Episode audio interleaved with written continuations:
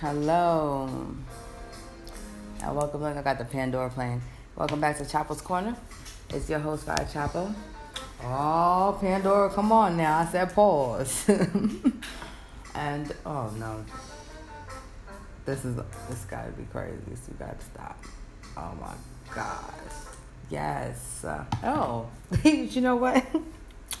the song that was playing gotta kind of go with the uh, segment that I have today. Yes, again, it's me, your host, Rai Chapo. Welcome back to Chapo's Corner. Um, thank you for coming back to chop it up with me one more time.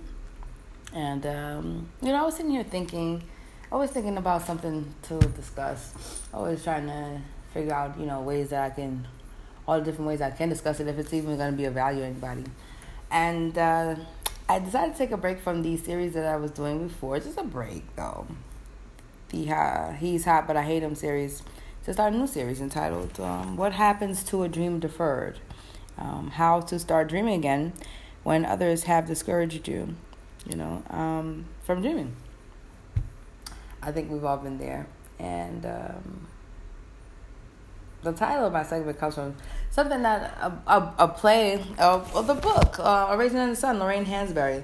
Um, one of my most favorites. I actually have a copy right here. I'm holding it. Can you hear the pages Rustling, y'all. Yes, my favorite. Um, you know, and of course there was the movie that was um, produced and um, with Sidney Poitier, his fine self. You know, another movie I love him in is um, one of my favorite. Another favorite is um, Carmen Jones, where he plays Joe, alongside my, you know, my um, another one of my queens or or someone I looked up to and admired as far as their beauty and their talent, and of course their story along the line, which is um, Dorothy Dandridge. And another one who reminds me of her, who I always love so much, and I, I have every single song I love her so much, is Billie Holiday. But going back to Raisin in the Sun, this is where the um, you know, the well they used it or in um, Raisin in the Sun, what happens to a dream deferred.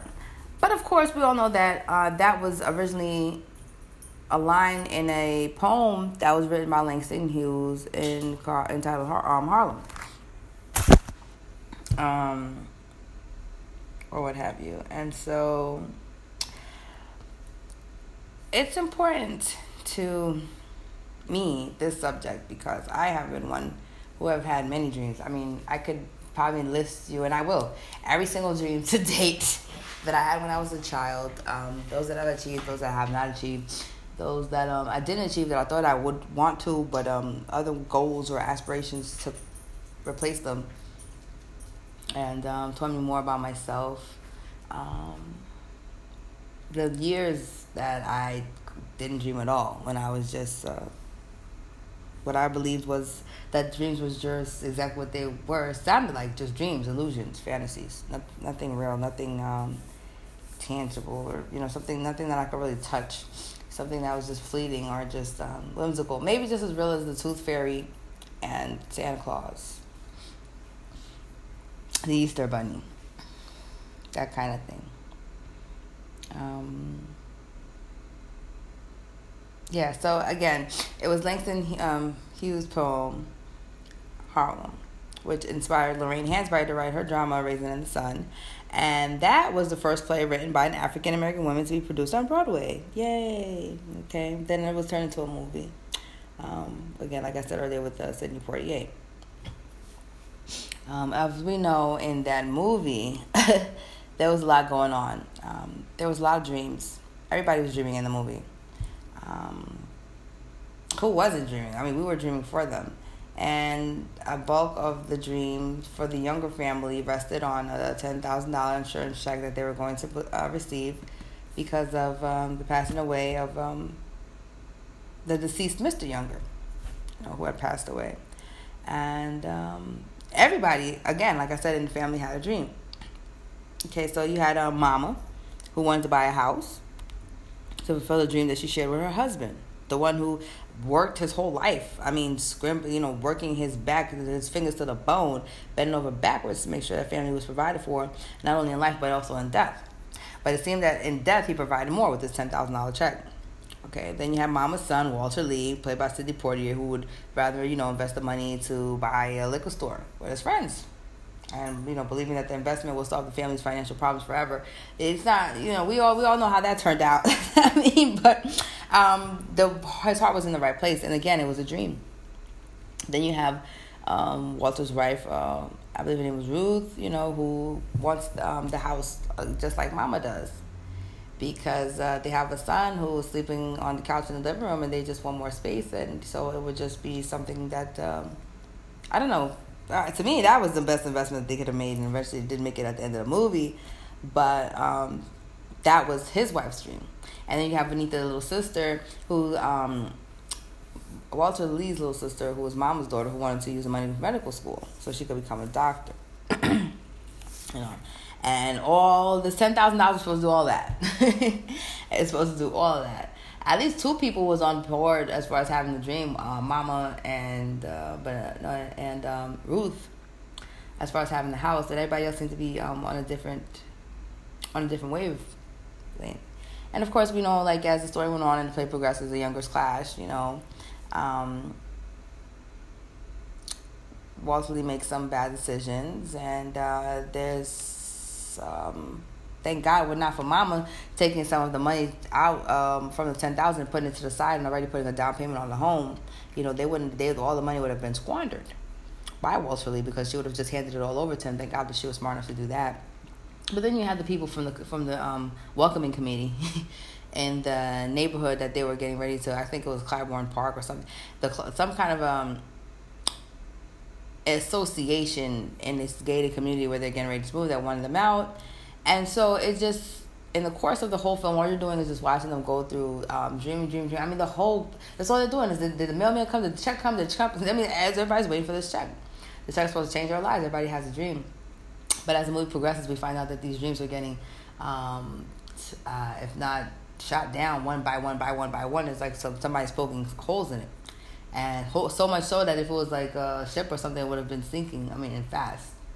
Um, and then of course, um, towards the end, you know, they came up to um, a new plan. But what what I wanted to say is, you know, I always used to use this as um, I first learned about it. I fell in love with it in college as a student at St. John's University. I first started as a government major, even though I finished as a criminal justice major with a concentration on um, forensic psychology and uh, it was a government class that I took, and he wanted us to write a paper on. I guess he I, the subject must have been on dreams or something, but it was a bunch of um, novels that was on the list that we had to pick from, and I didn't pick from the list. I think I was like last, and then it was Raisin in the Sun, which I had heard a lot about over the years, but didn't know anything about. And we were to read the actual book. We were not supposed to do what I did, which was watch the movie because I was running out of time. I was working a full time job. I was going to school. I mean, over full time, over full time status. It was just ridiculous. So, um, I didn't even know where to find a copy of the movie in such a short time. And of course, when you're in college, like money is um, it's like it's one of those resources that's very very scarce. And thank God for um, St. Augustine. Oh, we know where the library is that they had such a great media uh, section and uh, they had the actual film available. So I rented it for an afternoon, and they actually had little like cubicles or rooms where you can go into and you can just get all by yourself. You had like a little couch or a little kind of like a love seat thing, and I had like little snacks out of my bag already that I just had carried with me for the day. And I curled up. I remember like my it was like fall, winter time, and my jacket was big enough that if I curled myself up on the couch, which I did, I could have used the the coat as a blanket, and I did. And I just had the snack, and I just and I just popped it in, and I said, "Listen, I'm running out of time. Let's see what this is about. You know, it's it's the, the play the I mean the movie, the book, the play the book, whatever. Let's just watch this movie." And I fell in love. And I went home and I was just talking about my mom. I was like, yeah, yeah, Sidney Poitier. She said, he's great, you know, and that was a great movie. And how you know about that? And that's good that you saw it. And, um, you know, and then throughout my life, especially after college, especially when having dreams. And, um, I mean, you just fell in love with the story, period. But then you experience your own life and the dreams that you had and how they may have gotten deferred or whatever. And that always was kind of like um not a joke of mine, but I, I always always say to people, "What happens to a dream deferred? What happens to a dream deferred?" Because uh, many a times in my life, many of things I wanted to do, I there's a lot of things I have wanted to do that I've done, and there's many things I didn't want to do that just did not seem to fall in place or happen as I wanted them to, which led me on another path, which led me to other things I, I did that I would have never dreamt or thought of. And I would, you know, with no regrets, I, I wouldn't even say that, you know, um, I regret it. It was just unforeseen. So um, my answer, and to, you know, just figure and finish out this first segment of this episode, to what happens to a dream deferred, which is basically in essence of asking what do what does one do you know what does one do now when a dream has um not uh, transpired or taken place or manifested into what once was thought it would be and my answer is simple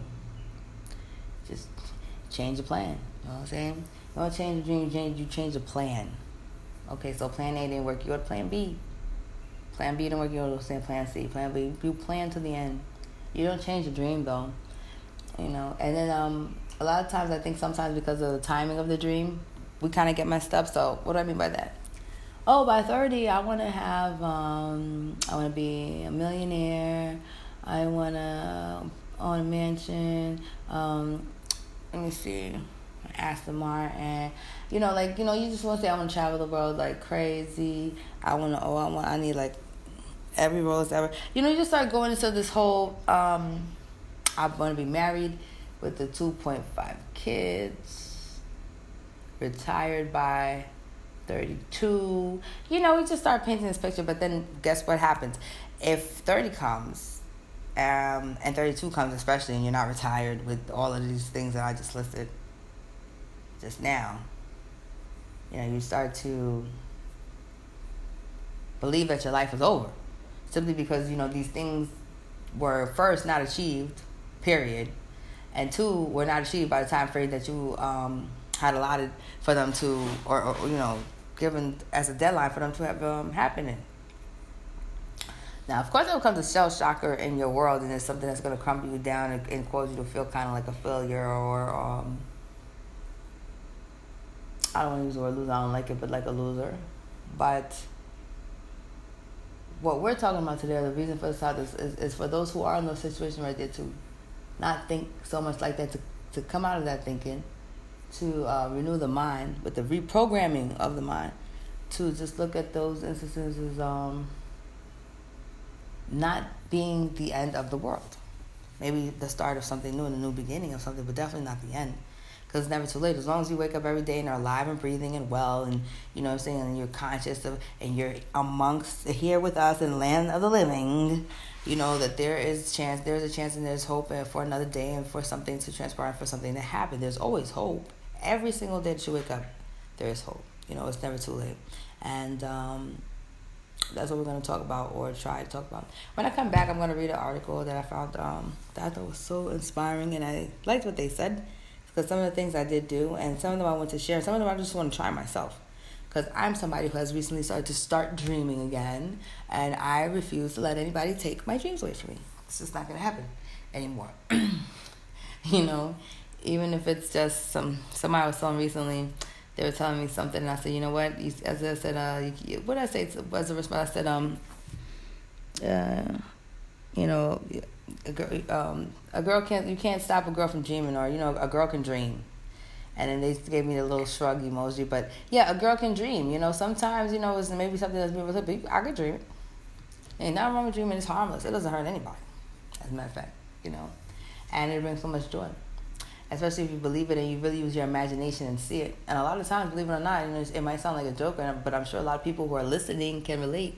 It'll manifest itself somehow, in some way, shape, or form you know but first you got to see it. You know people just saw something in their mind first before it just manifested into something right in front of their face before it actually became something they could touch. You know people just saw it in their head even if they said they were going to be a doctor or lawyer whatever you think about it. You think about it. Anybody i'm sure there's something that we wanted when we were younger you know we thought about massive eventually it just fell into place you know you just saw it it didn't have to be every single thing that you wanted but um, some of those things did and um,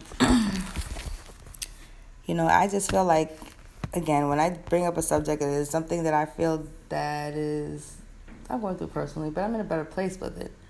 I'm coming. I've, I've been out. You know, can't nobody stop me from dreaming. Can't nobody stop me from. You know, I went through a lot of of um, trial and error and periods of um, you know darkness, isolation. So, the place where I am now, I'm I am a big dreamer. I dream big, and um, I didn't go through all of that and survive all that and come out of all of that to keep all that to myself. I always said uh, for a very long time, especially since the beginning of this year when I started this, uh, I don't know, I want to say pay it forward assignment mission thing, is that, um, you know, I'm going to share my story. Not necessarily to brag, boast, or anything like that, because I'm just, I'm a regular, poor I? Just a regular person, you know?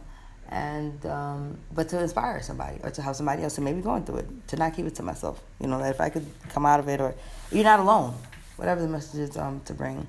And I feel that this message here on dreaming is one, especially today, that um, a lot of people can relate to.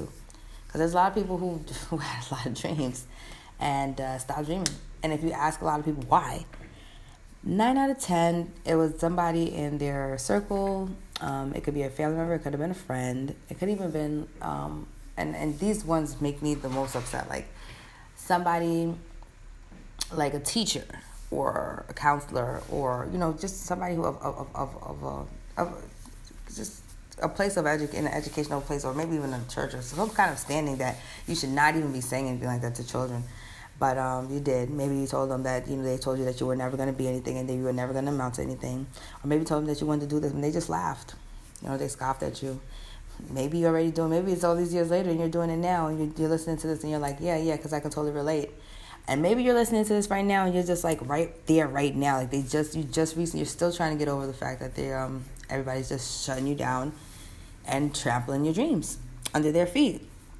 But um, I'm really hoping that this series, because this is not going to just be one podcast, it's going to be a series, uh, will help somebody, um, you know, to dream again and um, or be inspired. And the one thing I will say in everyone's defense who may feel like this because I've been there, it's not easy.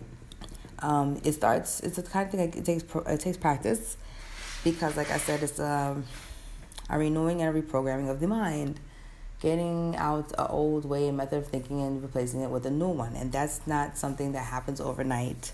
It's almost like um, anything that you want to change, where you have like a really bad habit, like eating better, or um, drinking less or smoking or quitting smoking cigarettes or something. It's always like something that you got to you really got to apply yourself, but it doesn't happen overnight. You'll have the tools, but you it's all about what you do as far as applying it. Well, it's the same situation with this.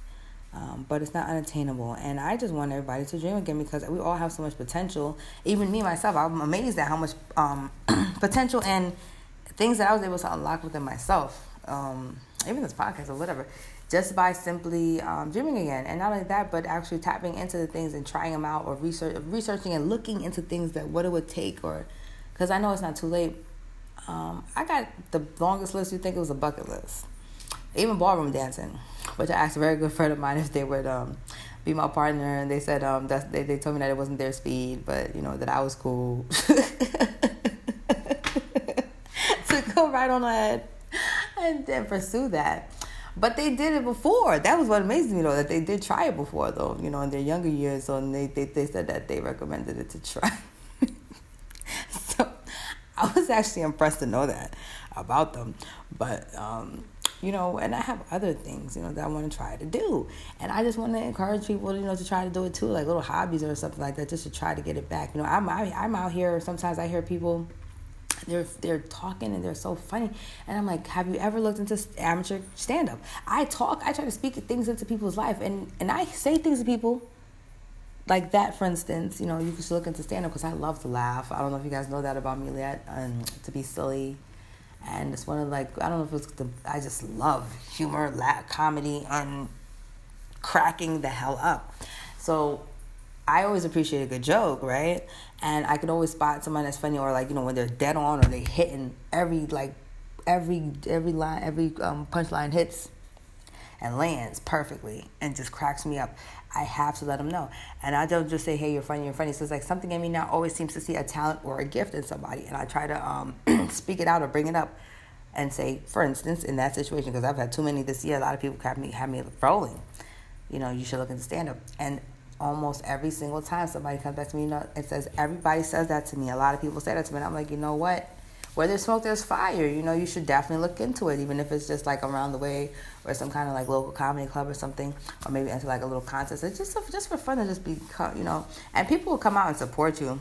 I'm sure I would tell these people I know because I could tell they had like you know large followers and even some pe- some people had social media sites where they would just make their own videos and just be hilarious and so many people just coming in and following and liking. Could you imagine if you you know got on a you know an amateur night at the Apollo and did something like that and just maybe got seen by somebody? So yeah, you know we're just gonna you know what do you want to do? What do you let's dream again? Let's dream big. You know what I'm saying? Let's do it together. Let's um let's get out of this box. Let's get out of this rut. Let's get away from these naysayers and let's do it, you know, because um, I'm here with you and Father Chapo, and we are here. Chapo's Corner, okay? I'll be right back shortly after the break, and I'll be bringing you an article from, um, um, again, uh, um, author or, or that I found online, which uh, touched me, and I feel like it'll help you too. All right? See you soon.